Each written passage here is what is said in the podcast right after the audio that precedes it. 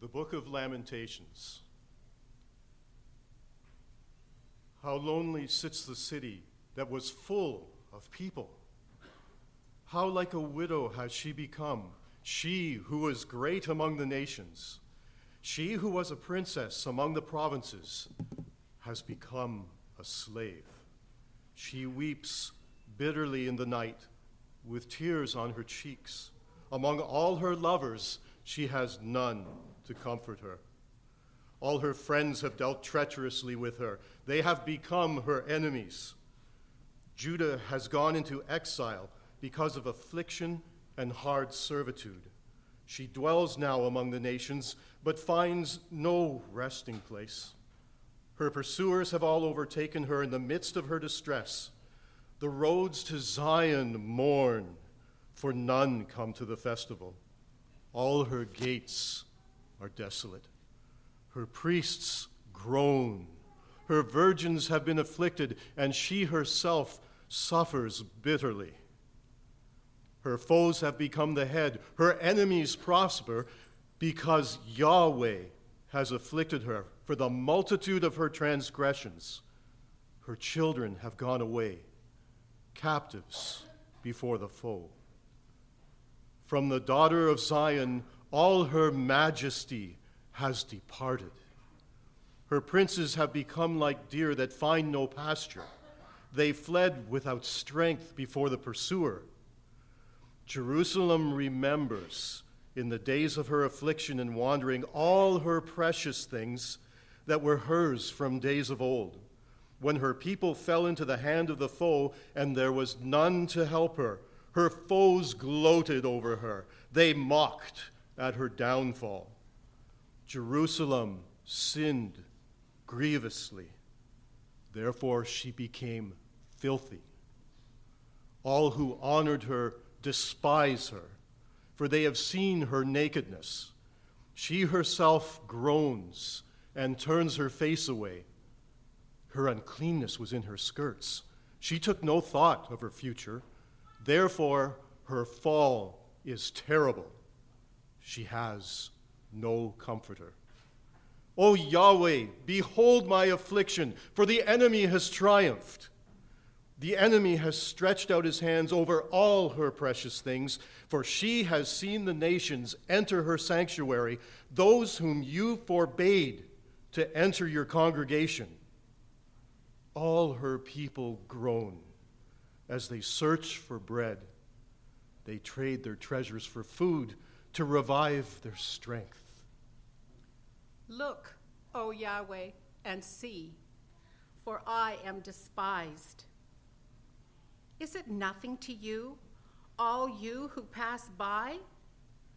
Look and see if there is any sorrow like my sorrow, which has brought upon me which Yahweh afflicted on the day of his fierce anger.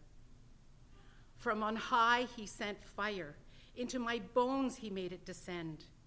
He spread a net for my feet. He turned me back.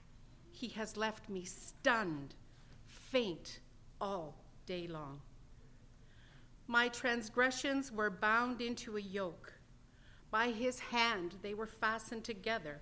They were set upon my neck. He caused my strength to fail. The Lord gave me into the hands of those whom I cannot withstand. The Lord rejected all my mighty men in my midst. He summoned an assembly against me to crush my young men. The Lord has trodden, as in a winepress, the virgin daughter of Judah. For these things I weep my eyes flow with tears, for a comforter is far from me, one to revive my spirit. My children are desolate, for the enemy has prevailed. Zion stretches out her hands, but there is none to comfort her. Yahweh has commanded against Jacob that his neighbors should be his foes. Jerusalem has become a filthy thing among them. Yahweh is in the right, for I have rebelled against his word. But hear, all you peoples, and see my suffering. My young women and my young men have gone into captivity. I called to my lovers, but they deceived me. My priests and elders perished in the city while they sought food to revive their strength. Look, O Yahweh, for I am in distress. My stomach churns, my heart is wrung within me, because I have been very rebellious. In the street, the sword bereaves. In the house, it is like death. They heard my groaning, but there is no one to comfort me. All my enemies have heard of my trouble. They are glad that you have done it. You have brought the day you announced. Now let them be as I am. Let their evil doing come before you, and deal with them as you have dealt with me because of all my transgressions. For my groans are many, and my heart is faint. How the Lord, in his anger, has set the daughter of Zion under a cloud. He has cast down from heaven to earth the splendor of Israel. He has not remembered his footstool in the day of his anger. The Lord has swallowed up without mercy all the habitations of Jacob. In his wrath, he has broken down the strongholds of the daughter of Judah. He has brought down to the ground in dishonor the kingdom and its rulers. He has cut down in fierce anger all the might of Israel. He has withdrawn from them his right hand in the face of the enemy. He has burned like a flaming fire in Jacob, consuming all around. He has bent his bow like an enemy, with his right hand set like a foe. And he has killed all who were delightful in our eyes in the tent of the daughter of Zion. He has poured out his fury like fire the Lord has become like an enemy. He has swallowed up Israel. He has swallowed up all its palaces. He has laid in ruins its strongholds, and he has multiplied in the daughter of Judah mourning and lamentation. He has laid waste his booth like a garden, laid in ruins his meeting place. Yahweh has made Zion forget festival and Sabbath and in his fierce indignation has spurned king and priest. The Lord has scorned his altar, disowned his sanctuary. He has delivered into the hand of the enemy the walls of her palaces. They raised a clamor in the house of Yahweh as on the day of festival. Yahweh determined to lay in ruins the wall of the daughter of Zion. He stretched out the measuring line. He did not restrain his hand from destroying. He caused rampart and wall to lament. They languished together. Her gates have sunk into the ground. He has ruined and broken her bars. Her kings and princes are among the nations. The law is no more, and her prophets find no vision from Yahweh. The elders of the daughter of Zion sit on the ground in silence. They have thrown dust on their heads and put on sackcloth. The young women of Jerusalem have bowed their heads to the ground. My eyes are spent with weeping.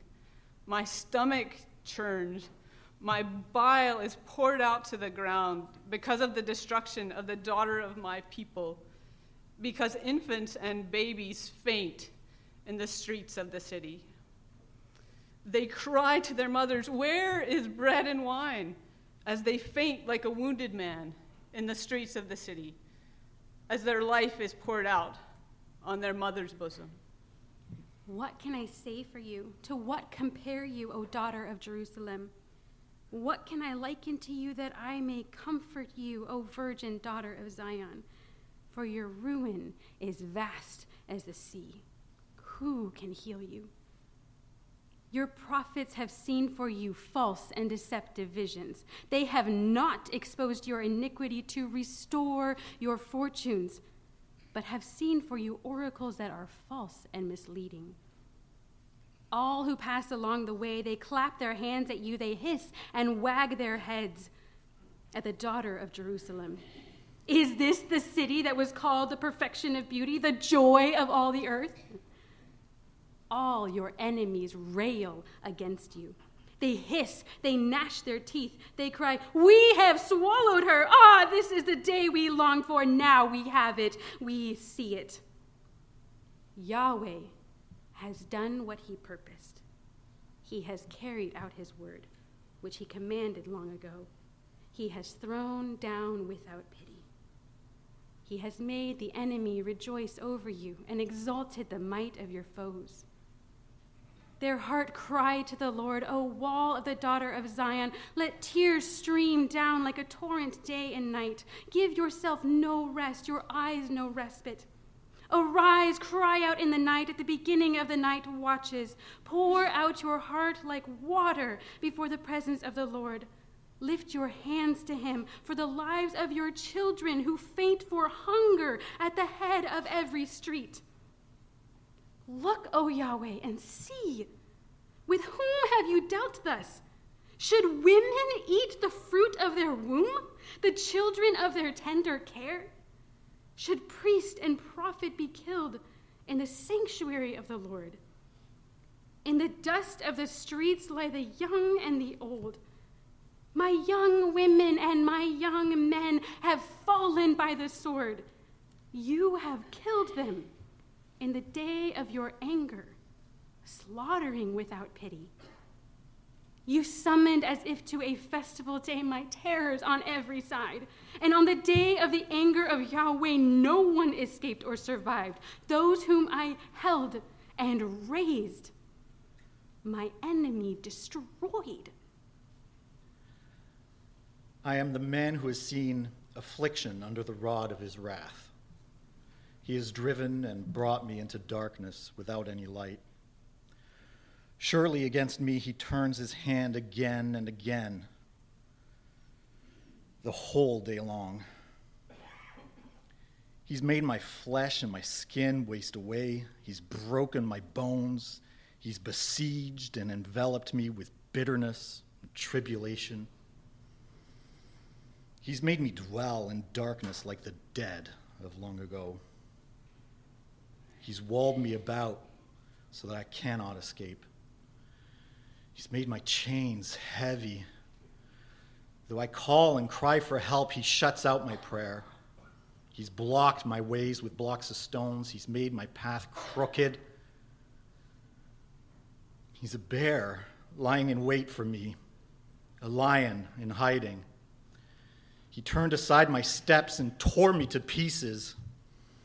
He's made me desolate.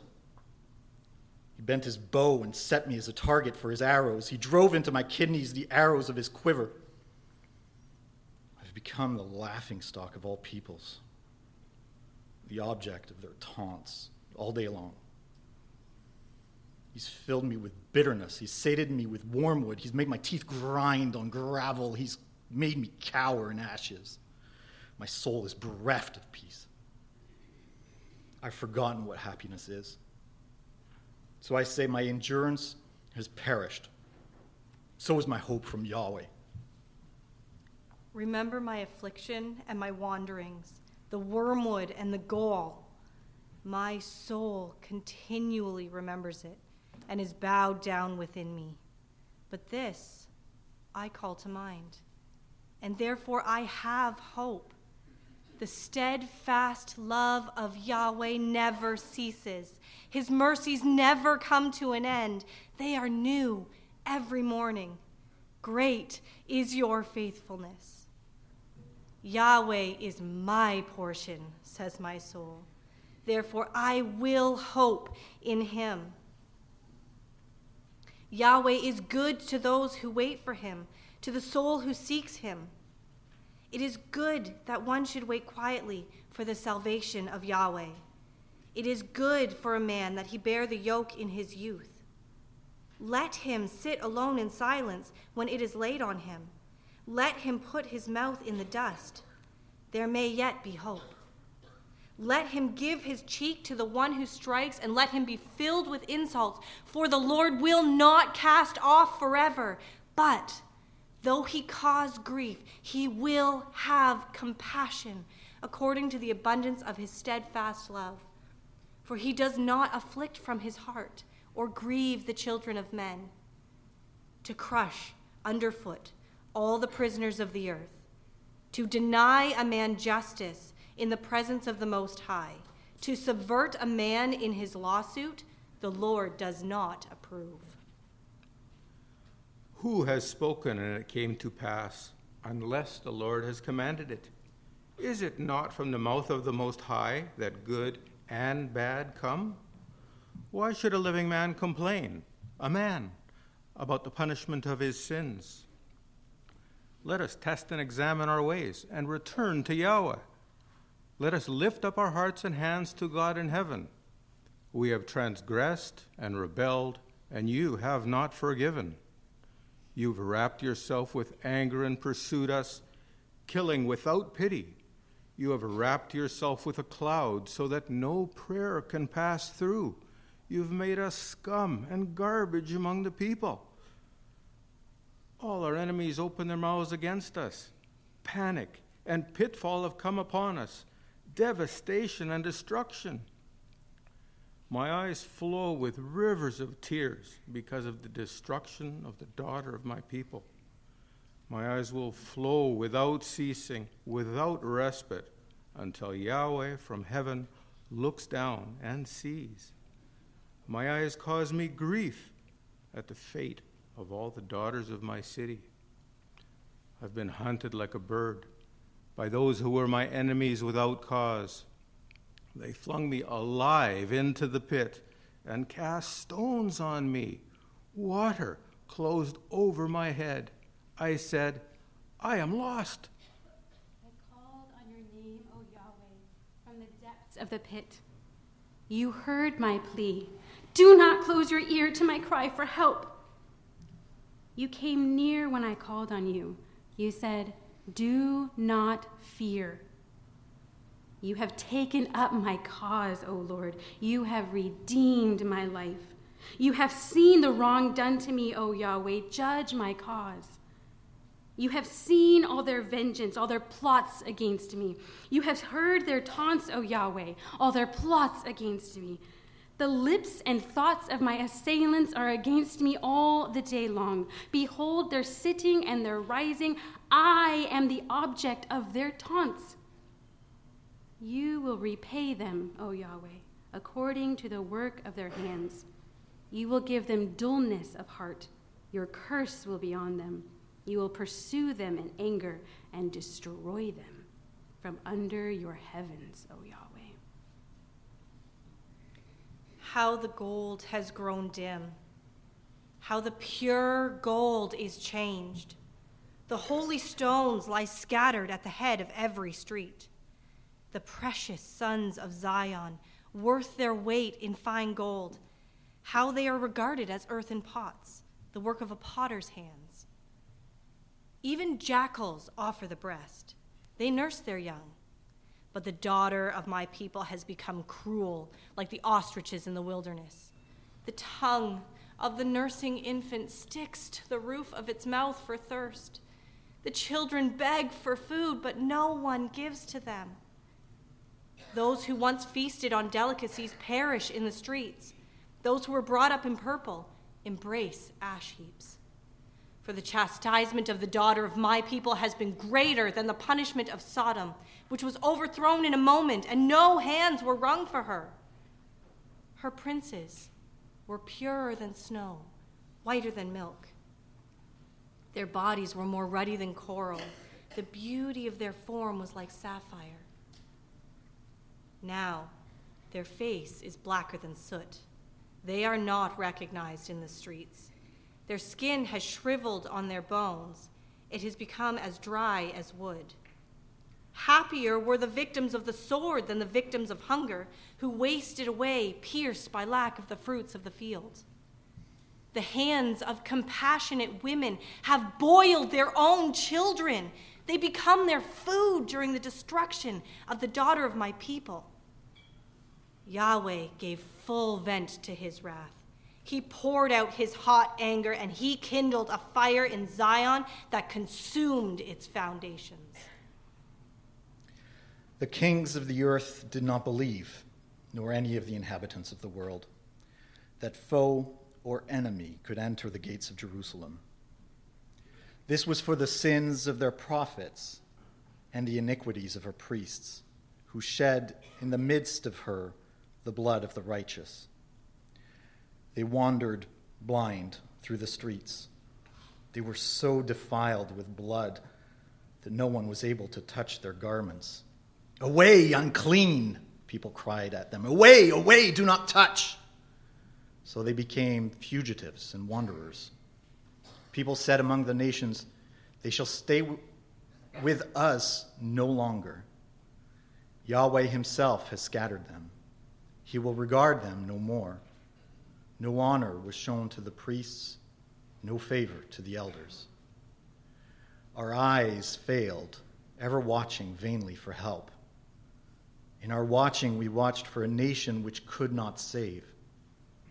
They dogged our steps so that we could not walk in our streets. Our end drew near, our days were numbered, for our end had come. Our pursuers were swifter than the eagles in the heavens. They chased us on the mountains. They lay wait for us in the wilderness. The breath of our nostrils, Yahweh's anointed, was captured in their pits, of whom we said, Under his shadow we shall live among the nations. Rejoice and be glad, O daughter of Edom, you who dwell in the land of Uz. But to you also the cup shall pass. You shall become drunk and strip yourself bare. The punishment of your iniquity, O daughter of Zion, is accomplished. He will keep you in exile no longer. But your iniquity, O daughter of Edom, he will punish. He will uncover your sins. Remember, O Yahweh, what has befallen us. Look and see our disgrace. Our inheritance has been turned over to strangers, our homes to foreigners. We have become orphans, fatherless. Our mothers are like widows. We must pay for the water we drink. The wood we get must be bought. Our pursuers are at our necks. We are weary. We are given no rest. We have given the hand to Egypt and to Assyria to get bread enough. Our fathers have sinned and are no more, and we bear their iniquities. Slaves rule over us. There is none to deliver us from their hand. We get our bread at the peril of our lives because of the sword in the wilderness. Our skin is hot as an oven with the burning heat of famine. Women are raped in Zion, young women in the towns of Judah. Princes are hung up by their hands. No respect is shown to the elders. Young men are compelled to grind at the mill, and boys stagger under loads of wood. The old men have left the city gate, the young men their music. The joy of our hearts has ceased. Our dancing has been turned to mourning. The crown has fallen from our head. Woe to us, for we have sinned. For this, our heart has become sick.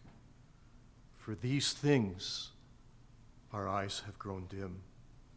For Mount Zion, which lies desolate, jackals prowl over it. But you, O Yahweh, reign forever. Your throne endures to all generations. Why do you forget us forever? Why do you forsake us for so many days? Restore us to yourself, O Yahweh, that we may be restored. Renew our days as of old, unless you have utterly rejected us and you remain exceedingly angry with us. This is the book of Lamentations.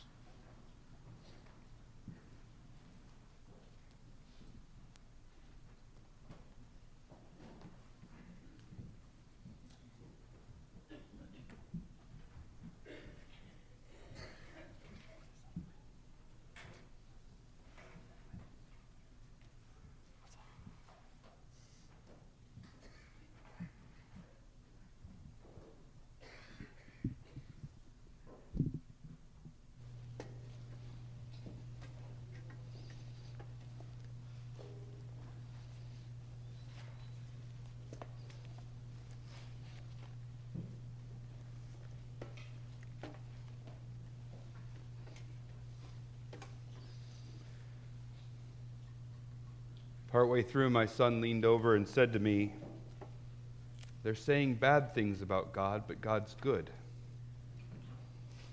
Probably a little bit of how we all felt when that was read. But it's in God's Word. God inspired those words.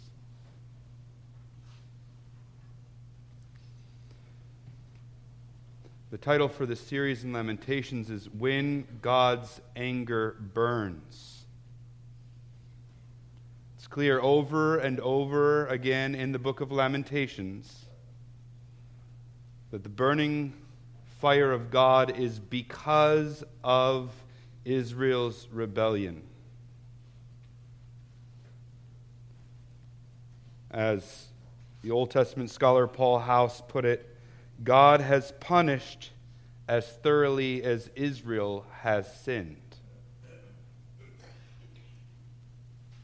The motif throughout the whole book of Lamentations is God's wrath against sin, God's anger burning. You could think of the destruction of Jerusalem that came about after years and years of God warning and saying, Repent, repent, after years of years of Him waiting and being gracious, of Him sending prophets who would tell them and they would kill the prophets. Finally, when God brought that destruction upon Jerusalem by the hands of the Babylonians, you can think of that like a prism that's being held up and the light of who God is shine, shining through that prism is the book of Lamentations. And it turns and it turns and it turns. And we keep looking at God through that prism of the destruction and learning different things about who God is and what's happened. But the motif through it all is this burning anger of God.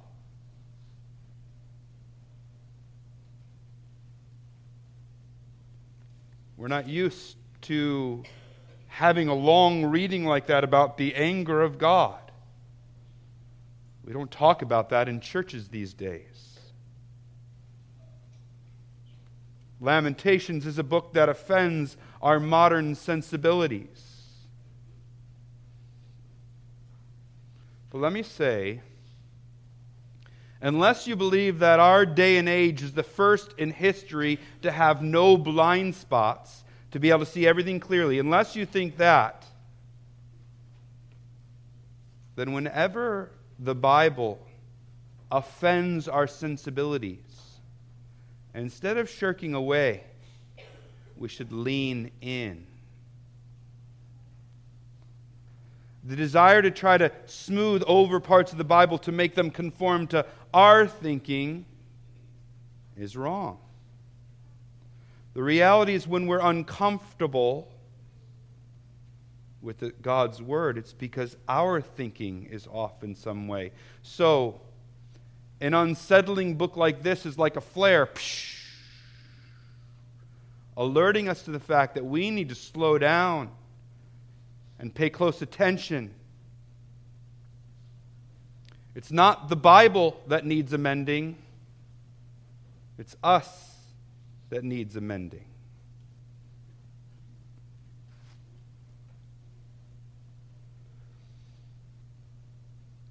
I told you that the book of Lamentations is like taking the prism of the fall of Jerusalem, holding it up to the light of who God is, and looking at it from different angles.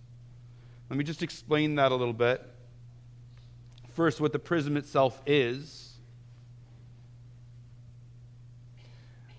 After, as I said, after, after literally hundreds of years of God warning Israel, he finally does raise up the Babylonians. And the Babylonians come and they sort of conquer Israel, and they set up a kind of puppet king, but he's an Israelite, and he reigns in Jerusalem. And they're happy because he swears their allegiance to Babylon, and they go on their way. But this king abandons the Babylonians and seeks out the Egyptians for support, which makes the Babylonians not too happy. So they send back an army and they lay siege to Jerusalem. They surround it so that nobody can come in or come out. And so that means the food is dried up, the water's dried up, there's nothing in Jerusalem. They're famishing, which is why you hear so much language, evocative language in Lamentations about starvation and hunger and thirst. People literally dying in the streets of hunger.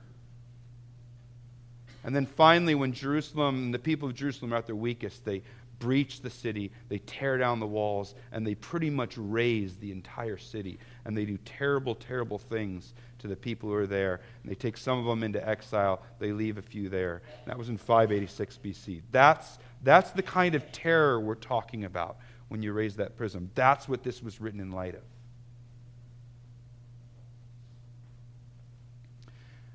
When I talk about it being a prism, Lamentation is actually a series of five poems. They're independent poems, though I think they're grouped together in a very intentional way. But each chapter is its own poem. And I'll touch on more of that later. But the question is why is it that this is an important book for us? I actually believe that the, our study in Lamentations is going to do much good for our soul. But why is it that I think that a book that offends so many of our modern sensibilities is exactly what Christians of our era need to hear? Well, in part, it's because I think we can take sin far too lightly. We treat sin like the movies treat the mafia. You know how the mafia is often portrayed in the movies? Glamorous. Yeah, we know it's wrong. Yeah, we know they're doing bad things. It can be ugly at times, but it's kind of fun. It's entertaining. It's just not that serious. There's been a few things for me that have helped me realize that how, how terrible and disgusting organized crime really is. It was just a few months ago that a man was shot at point blank range in Mississauga because he was one of the bigwigs in the mob. And you think about that when it hits close to home. This guy lived his whole life aware that any moment someone could have a hit on him if he lost that stranglehold of power that he was holding on to, he would be dead. It wasn't too long before that, or it wasn't too long prior to that, that I had done some research and learned about, or I'd read an extended article on the St. Valentine's Day Massacre. We celebrate Al Capone. He was so upset with a rival gang for stealing whiskey that he arranged for a clandestine meeting where his, those gang members would come. They had to turn their backs, thinking they were being arrested by police officers. Seven of them shot the Tommy gun. There's nothing pretty or glamorous about the mafia. It's real people with children, with wives, dead. And then the cycle continues You shot them dead. Now their gang puts on a hit on you. Everyone's living with constant fear. Everyone's trying desperately to maintain their grip. Survival of the fittest.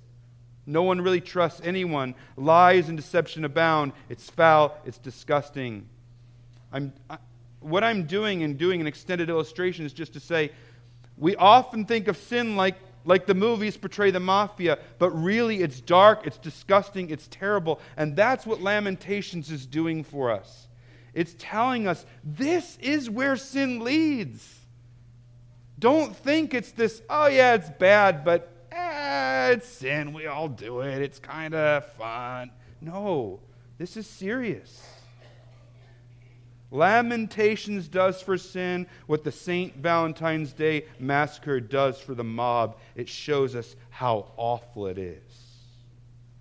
God is graciously showing us this is where sin leads. This is how serious it is. Don't take a light view of it, don't wink at it.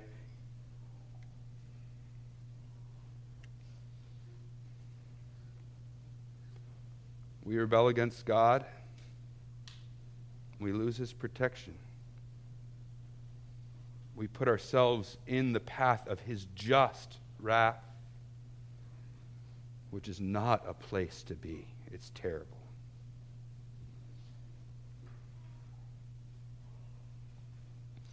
So when God's anger burns.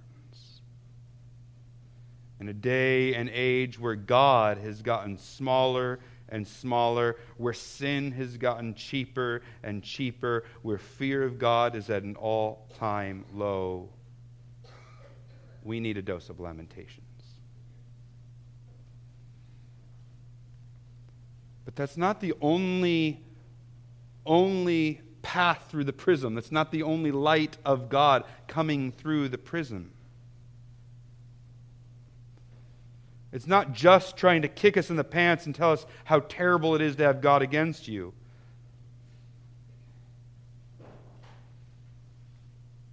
And here's where, again, I think the structure of Lamentations is interesting. I mentioned five poems. They're actually five acrostics. Do you remember what an acrostic is? A, you're adorable. B, you're so beautiful. C, you're a cutie full of charms. You know, right? Each line begins with a letter of the alphabet and moves on through. That's what Lamentations is. It's not as cheesy as that song, but that's what it is. So you might have noticed chapters 1, 2, 4, and 6 all have 22 verses in them. That's because in the Hebrew alphabet there's 22 letters. But it's not just five kind of straightforward acrostic poems that are all identical in their structure. There's actually a development as it goes. This is interesting because it, it leads to how we're going to look at the book of Lamentations and the prisms that we're, or uh, how we're to view the prisms. So s- stick with me while I do a little bit of a uh, structural analysis of Lamentations. So the first two chapters, chapters 1 and 2, are identical. You get Aleph, or A, and then you kind of get a three line stanza first letter starts with that one. And you move through three line stanzas. That's clear in your Bible because their verses are marked. You'll see three lines for verse 1, three lines for verse 2. It's just moving through the 22 letters.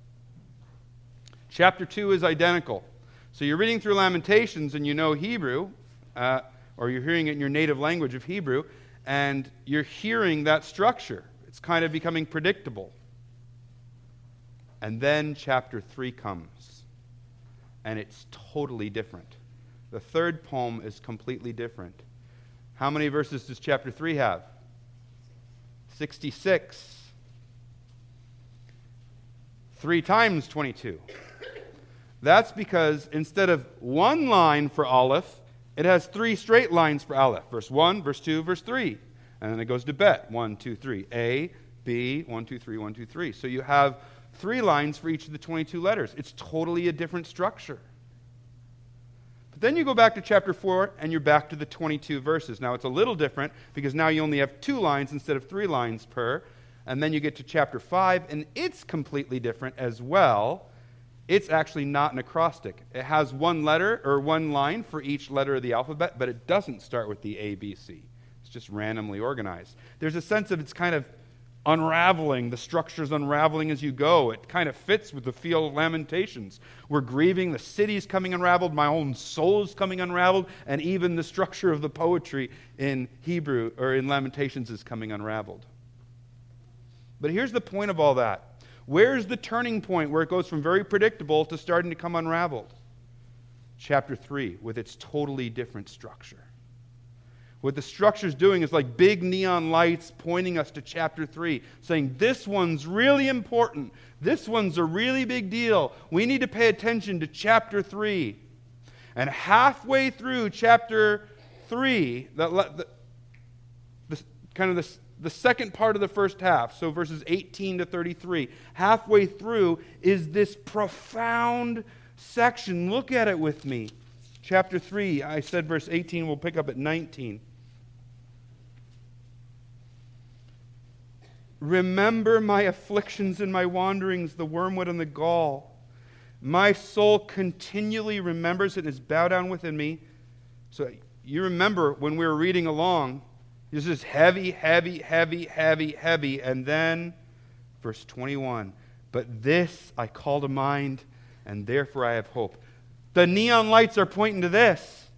The steadfast love of Yahweh never ceases. His mercies never come to an end. They are new every morning. Great is your faithfulness. Yahweh is my portion, says my soul. Therefore, I will hope in him. Yahweh is good to those who fear him, to the soul who seeks him.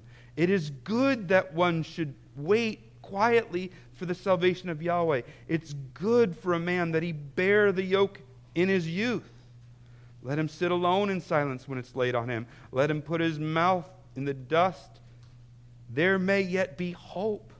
Let him give his cheek to the one who strikes, and let him be filled with insults. For the Lord will not cast off forever. But though he cause grief, he will have compassion according to the abundance of his steadfast love. For he does not afflict from his heart or grieve the children of men.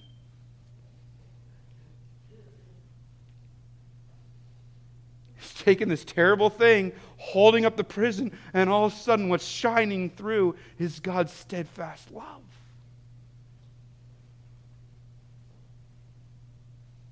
Hope rooted in an understanding of the character of God.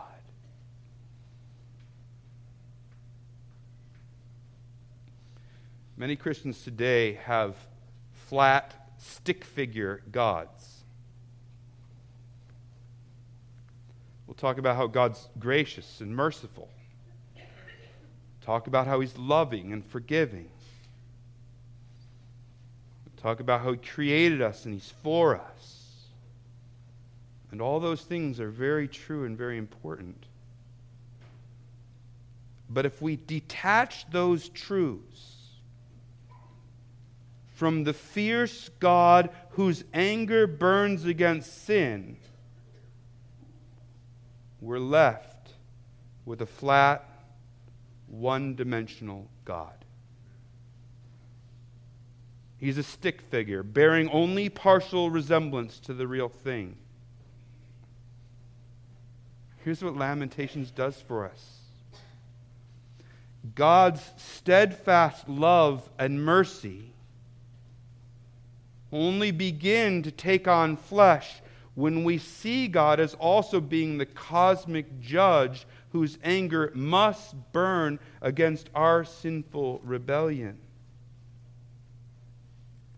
It's only when we come to a point when we can just kind of stop in our tracks, cup our hand over our mouth in horror, and say, ah, That's what I deserve.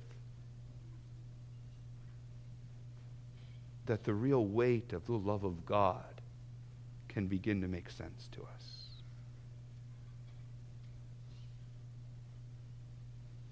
There's a reason that when Jesus was on the cross, he used words very evocative of lamentations. I am forsaken. The land goes dark. His love is only displayed as we start to understand the darkness. So, in this journey into the darkness of Lamentations, we will actually yield the brightest of light.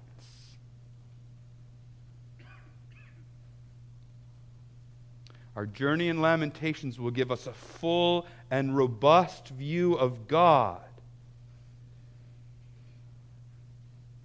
We need Lamentations not simply so that we can see God's anger burn against sin, though that is the motif throughout the whole book, that is the prism through which we're looking. We need Lamentations so that we can more fully grasp His steadfast love so that we can have a sure and steady hope that's rooted in a whole view of who God actually is. Here's the problem with stick figure gods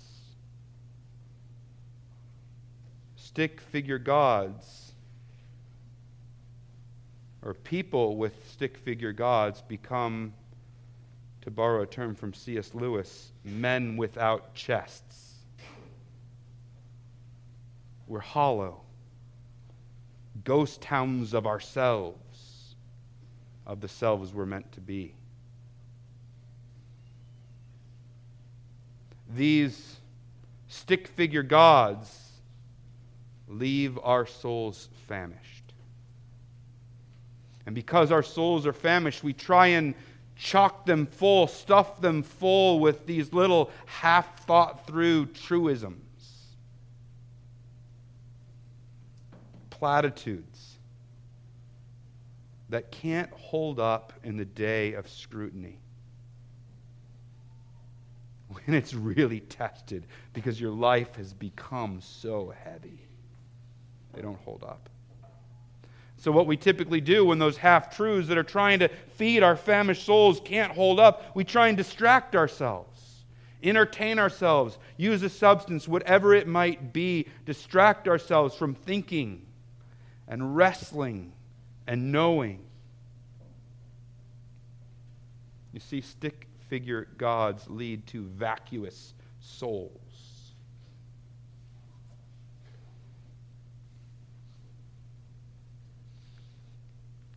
God inspired a book of laments. God inspires words where his people are crying out to them in him in their agony, speaking honestly with God, pleading with him, wrestling with him, crying out to him. You can't talk that way to a stick figure God. And when you can't talk that way to your God, it leaves your soul famished. And when your soul is famished like that, when you're a man without a chest, then any time some wind comes along, it blows you away like chaff.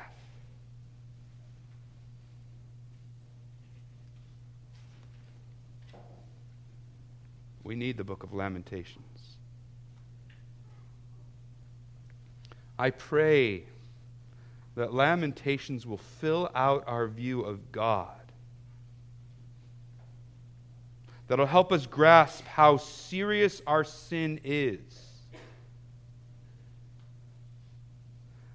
How dangerous and devastating it can be to put ourselves in the path of God's wrath by holding on to our rebellion against Him.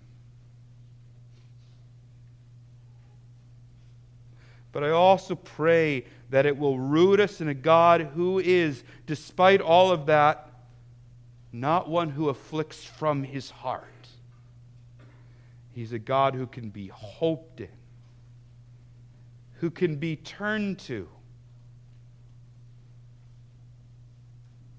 whose steadfast love never, never never ceases, whose mercies are new every morning. Of course, we see the proof of this when Jesus came and bore the wrath of God on our behalf. But as Lamentations fills out our view of God, our souls will be nourished, making us men and women who can have real relationships, though we're mortals, with a holy God. And who, in turn, can be rooted and strong, ready for whatever comes our way. We need a book like Lamentations. Let's pray.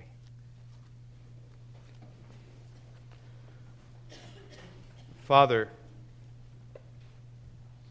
we together ask that your intentions for this series, for this book, would be brought about in our midst by your Spirit. Make us people who really grasp you. Get rid of our stick figure gods that we might see you rightly and fully. Fear you. Know your love with depth. Have a hope that can't be shaken even in the worst of circumstances. Know what to do with our sin. Help us to learn from this time when your anger burned. In Jesus' name, amen.